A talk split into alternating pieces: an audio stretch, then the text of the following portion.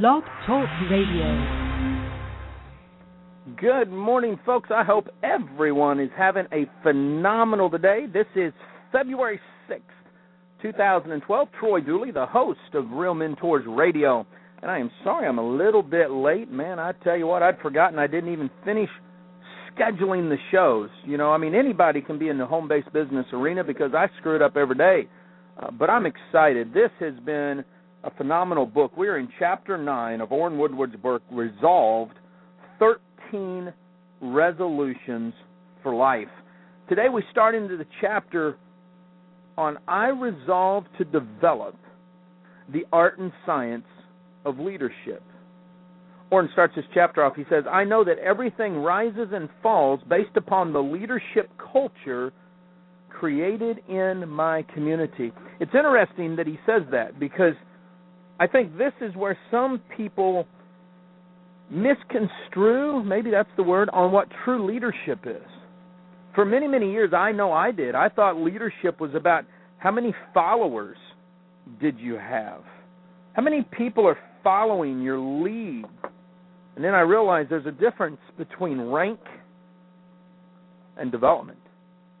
In the Marine Corps, we had to follow anyone of a higher rank than us. That did not mean that they had developed their leadership skills. It also didn't mean that they were trying to develop leaders.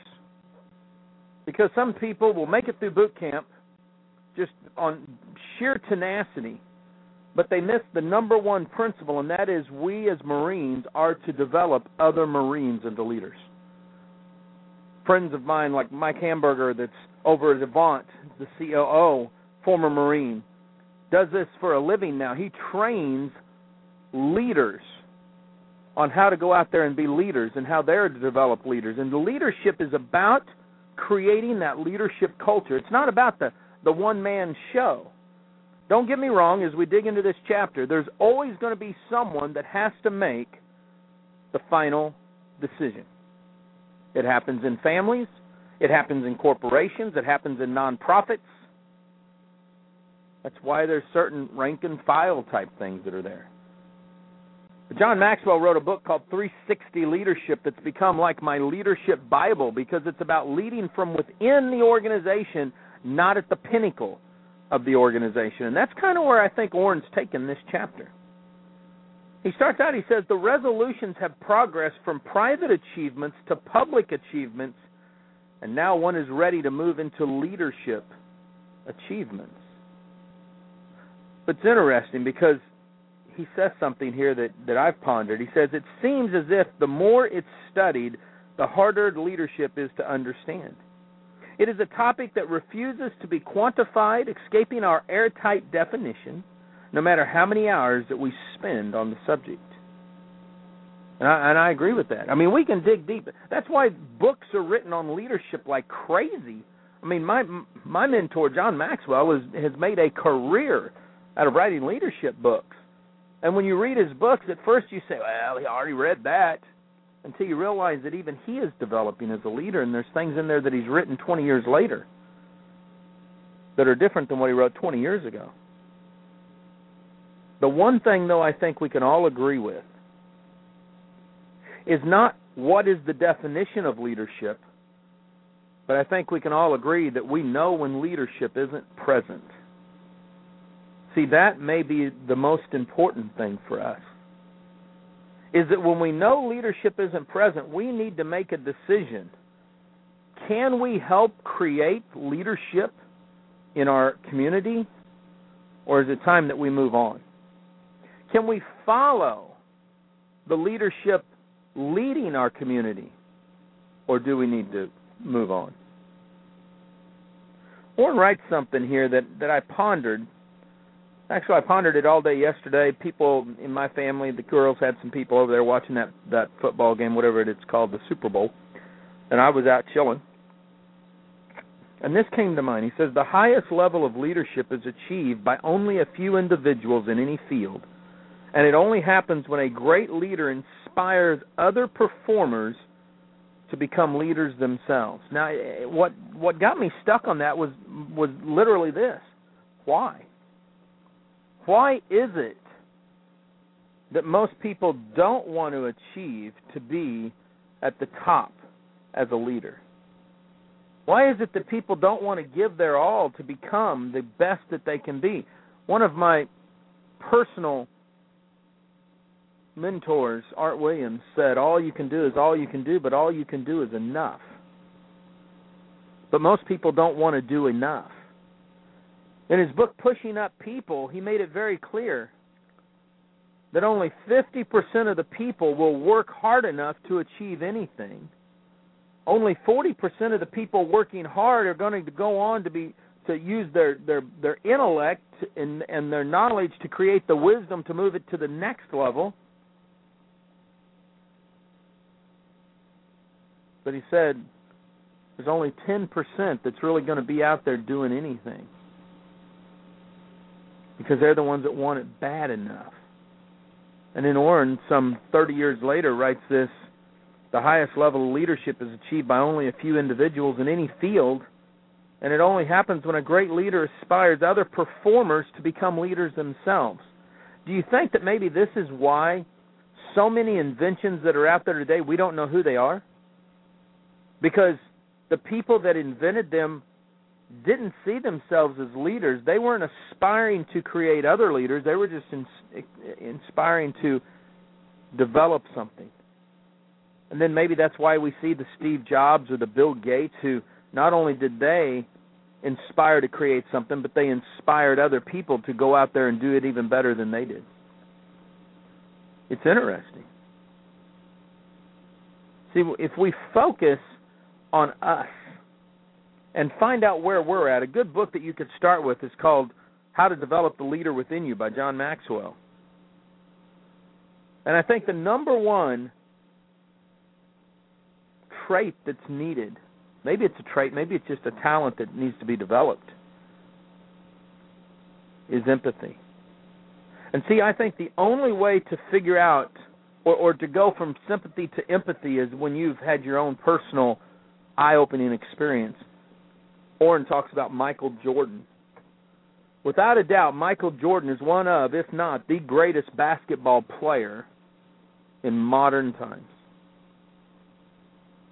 But he was a mediocre baseball player. He was good enough to get into the major leagues, but he wasn't good enough to do anything. Then there's another kid that I just enjoyed. His name was Bo Jackson not only was he good in baseball, he was good in football. He tried to, to be good in both sports and ended up breaking his leg or his arm. I forget now because he played with the Royals. Kind of messed up all of his career. See, we've got to focus. If we're going to be a leader, we need to be able to focus on what we're the greatest at, realize what we're not great at, and then help those around us develop into the greatness that they were created for. I had an interview this last week with one of the founders of the Home Based Business Radio Network, and they asked me, Troy, why is it that you're not out there running a company or you're you're no longer out there building organizations? Don't you get lonely not not not building anything? And I, I laughed a little bit and I said, actually, I get to build the whole community in network marketing now. I get to support people at the grassroots level all the way up to CEOs. Because I finally realized my purpose in life was not to be number one, was not to grow some gigantic organization, but it's to support and brag about, if you will, other great organizations inside the network marketing community. And see, I think because I found out where I was strong at, now I'm able to go out and help other people become strong in their niches, in their sphere of influence. See, Bill, being a leader is tough. Listen to what Orrin writes here. He says, In the free enterprise environment, a business leader doesn't just execute the game plan, he must first create a game out of his business. This includes setting the ground rules on how the game is played and won thus satisfying customers. I think I'm going to stop right there for a minute because I believe in direct selling especially. sometimes it's people don't understand who the customers are. And and now I'm gonna I'm gonna this could be controversial, but here's what I want you to think about. In the company's role, the distributors are the customers. Their goal is to create products and, and, and an environment where leadership is king, where you as an independent entrepreneur gets to grow. On the other hand, your customers should actually be those end users that you're marketing and selling those products and services to. Now, where the lines get blurred is is on the legal side, and we're not going to get into that, but that's on the distributor customer.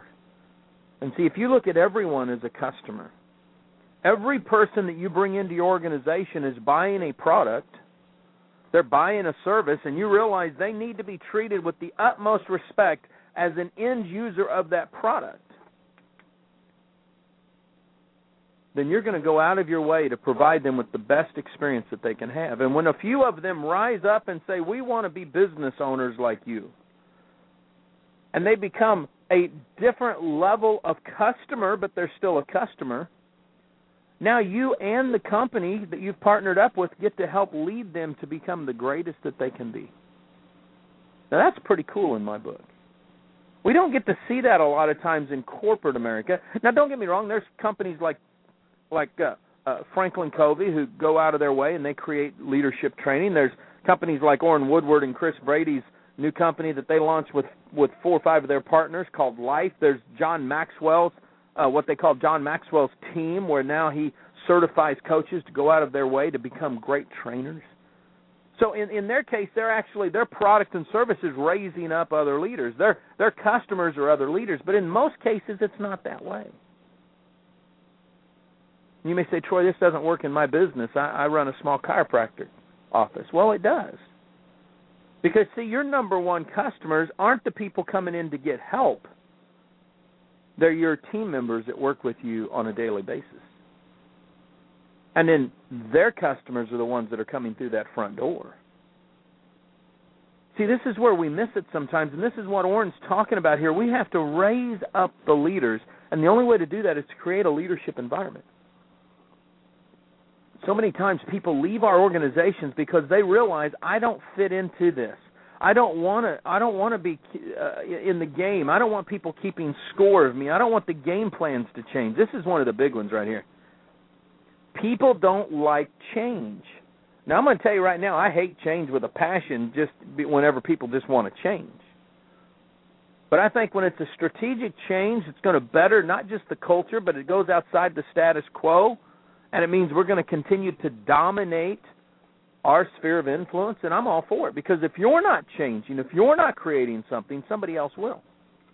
Prime example is is a little company called Vemma. Last year they created Vemma PM. It was a, it's an all natural, healthy um, sleep aid. Basically, you drink it about 30 minutes before you go to bed. The the the herbs and stuff in there just gives you a nice calming sleep. Yesterday at Walmart, I picked up what's called Dream Water. It's called Pineapple PM. It's interesting. I'm going to do a report on this thing.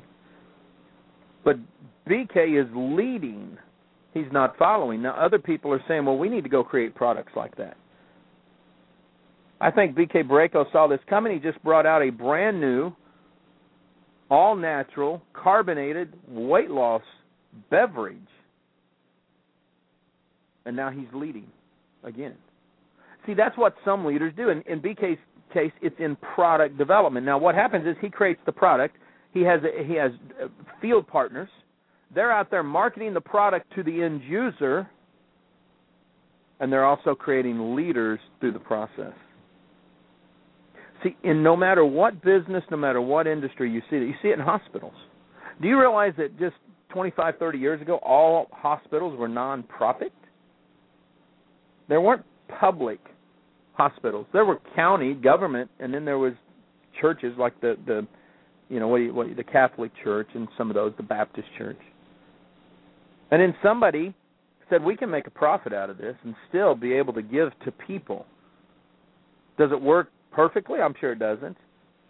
But they've understood they're developing leaders, and those leaders are those doctors, those nurses, those sanitation workers, those cafeteria workers, and then the end user happens to be the patients that are coming in. It doesn't matter what it is, it works. And Orrin puts it in a really easy thing to understand. And here, here's how you, you start with define the game. What is it that you're going to do in your business? Define it. Second thing you want to do is track the parameter. You've got to be able to track where you're going. Are you moving forward? Are you moving backwards? Are you moving sideways? Where? What is it that you're doing? Where is it that you're at? Are you tracking this stuff the way it's supposed to be tracked? Number three, you've got to track educating the team. So you got to set the parameters on educating the team. Who's going to do it? What are they going to be educated on? How are you going to know that they're they're they're growing? My good friend Kevin Grimes has helped companies do this by creating a a compliance, an online compliance test. You go through these modules, and, and then bam, it, it works. Orrin says the fourth thing you do is you play and score the game. You open the doors of your business, and then you start tracking. I live on an island, the very second heaviest tourist destination in in Florida. And one of the things that I always find interesting is I watch our local TV. It's called Beach TV. We have a little shop here that sells uh, swimsuits for ladies. And I learned something new about how this lady keeps score. She understands that her customer, as the business, is training her consultants that are on the floor. And that their customers happen to be the ones walking through the front door who come in all shapes and sizes. Now, ladies, please bear with me for a second. Men, that without a doubt there are some ladies that are very skinny in the hips and they are very bodacious on the top. You can't just walk into a Walmart and probably get a well I can tell you you can't. You can't get a bikini off the shelf. You can't get a swimsuit that maybe will fit off the shelf. This lady understood this because she was built that way. At other times there are ladies that are very small on the top and they're bodacious in their hips. So this lady understood for her to score the game, it's being able to create a beautiful swimsuit bikini match or or a one piece or whatever they call them. They got all these names that fit her consultants on the floors, customers, those ladies coming in saying, "Can you make me feel and look beautiful with the right fit?" And she makes millions a year doing this. I found it very unique because she actually knows how to play and score the game. If ladies are saying, I don't look good in this, if her consultants are saying, we can't help this customer, she knows she's done something wrong. She knows if the customers aren't coming in, then the word of mouth isn't going out that this is the place to go when you go to Destin to get your swimsuit because it will fit to your body second thing, or the, the the next thing after play and score the game that Orrin writes down here is study the score. So you've got to constantly keep score, but you've got to track it. Are you winning or are you losing? If you've got more losses than wins, you got to change something, and that's where that PDCA comes in. You got to make adjustments, tweak it out so you can get back up on the winning side of the score. This happens in in business, it happens in life. Doesn't matter where it's at, the same thing rings true straight across the board. So what do you do? You've got to align the culture to create the current. See, we cannot be afraid, and so many times leaders are. They're afraid that if they create other leaders, people will want to follow them. So what? If you read, watch any of my videos or, or read any of my posts, I'm constantly leaking, leaking. Listen to me, linking. I'll get it out. I'm linking to other websites, to other blogs, to constituents that I, I call it link love. I'm I'm passing the love on to them. I want my readers to see somebody else's uh, objective opinion, or or maybe it's a biased opinion, so that they have all the facts. A leader should not be worried that somebody's going to take their role as the leader. See, in my book, that's what it's all about. I pray that one day my sons will rise up and take their leadership role away from me and I get to go sit in my rocking chair. See, this is what we have to do as leaders develop leaders, not followers. You become a history making organization when you continually lift up leaders. You become a cult when you don't. John Maxwell, I have watched him over the years create leaders, and they go out and they do great things outside of his organization. Dr. Tim Elmore has got growing leaders, a, a whole different organization than John's. Dan Rollins went over and, and leads a church as their executive pastor completely outside of Maxwell's organization. Gabe Lyons went out and started Q and and totally outside of his organization. Uh, Kevin Small went out and started his own literary agency, totally outside of. And these were all top executives at one time in Maxwell's organization. Well, Troy, that's just one guy. Well, let's look at Andy Stanley, who's the, one of the, the founding pastors over at North Point Community Church, runs about twenty five thousand a weekend. Orange is is run by Reggie Joiner, who is his executive pastor, who now own, runs his own organization.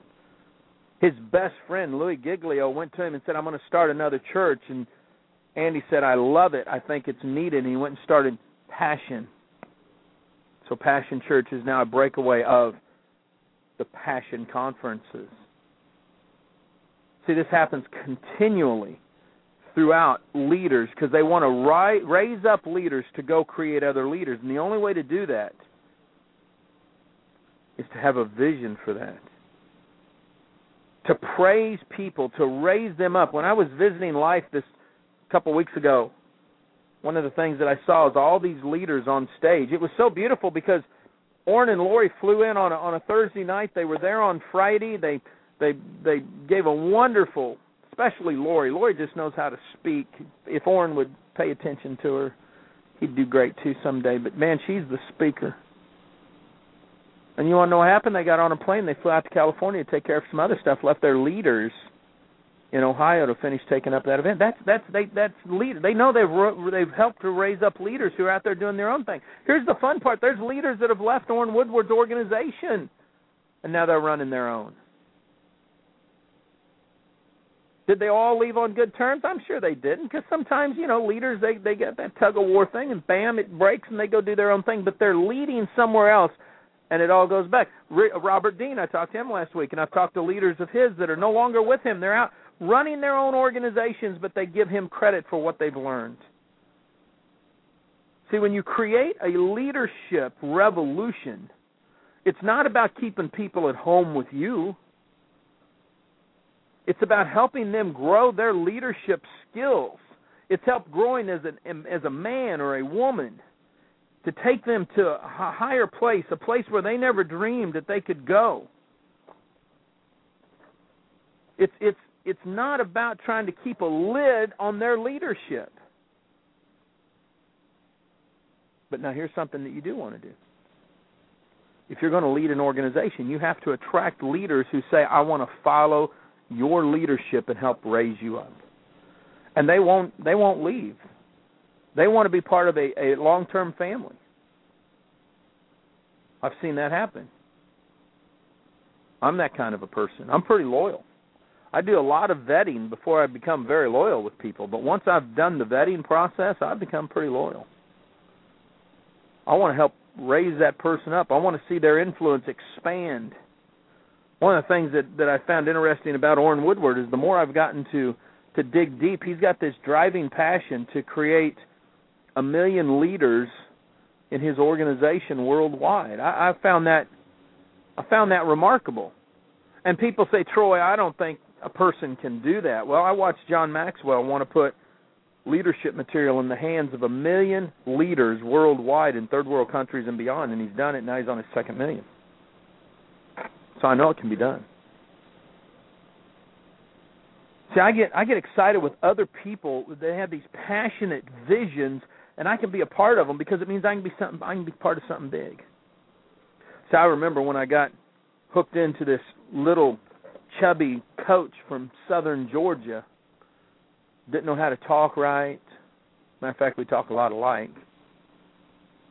Didn't have the finesse. He took on the insurance industry and he won. That blows my mind. See, one person can make a difference. And when one person attracts the right leadership and they create the right culture and they create freedom within that culture for their leaders to make mistakes and grow, then the sky's the limit. Sam Walton, Orrin puts this in the book, had had a remarkable thing when he was leading his company Walmart. He said, All of us love praise. So what we try to practice in our company is to look for things to praise.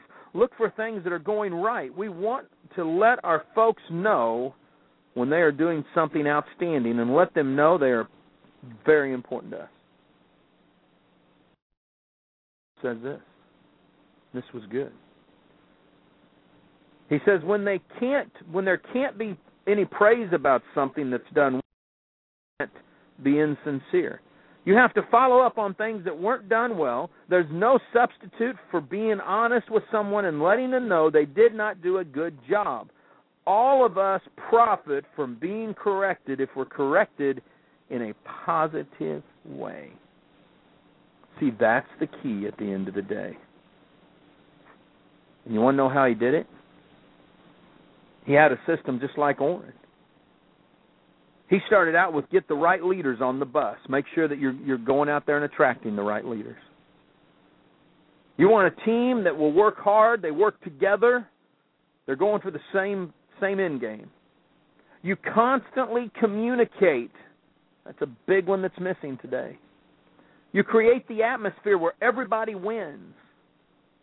You leave yourself open to new ideas. My mom worked for Walmart. I know for a fact they were open to new ideas because they implemented a couple of hers. You execute. You share the profits. And then in his case, he made very clear that everybody understood Walmart exists for the customers.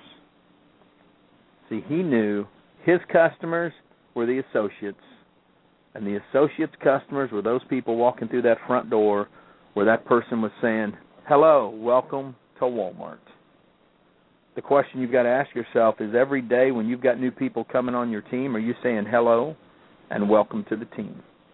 That's the key. Tomorrow, chapter 10, I resolve to develop the art of conflict resolution. This will step on some people's toes. Live life like it's an epic adventure. I'll see you at the top. Be back here tomorrow morning with me on RealMentorsRadio.com.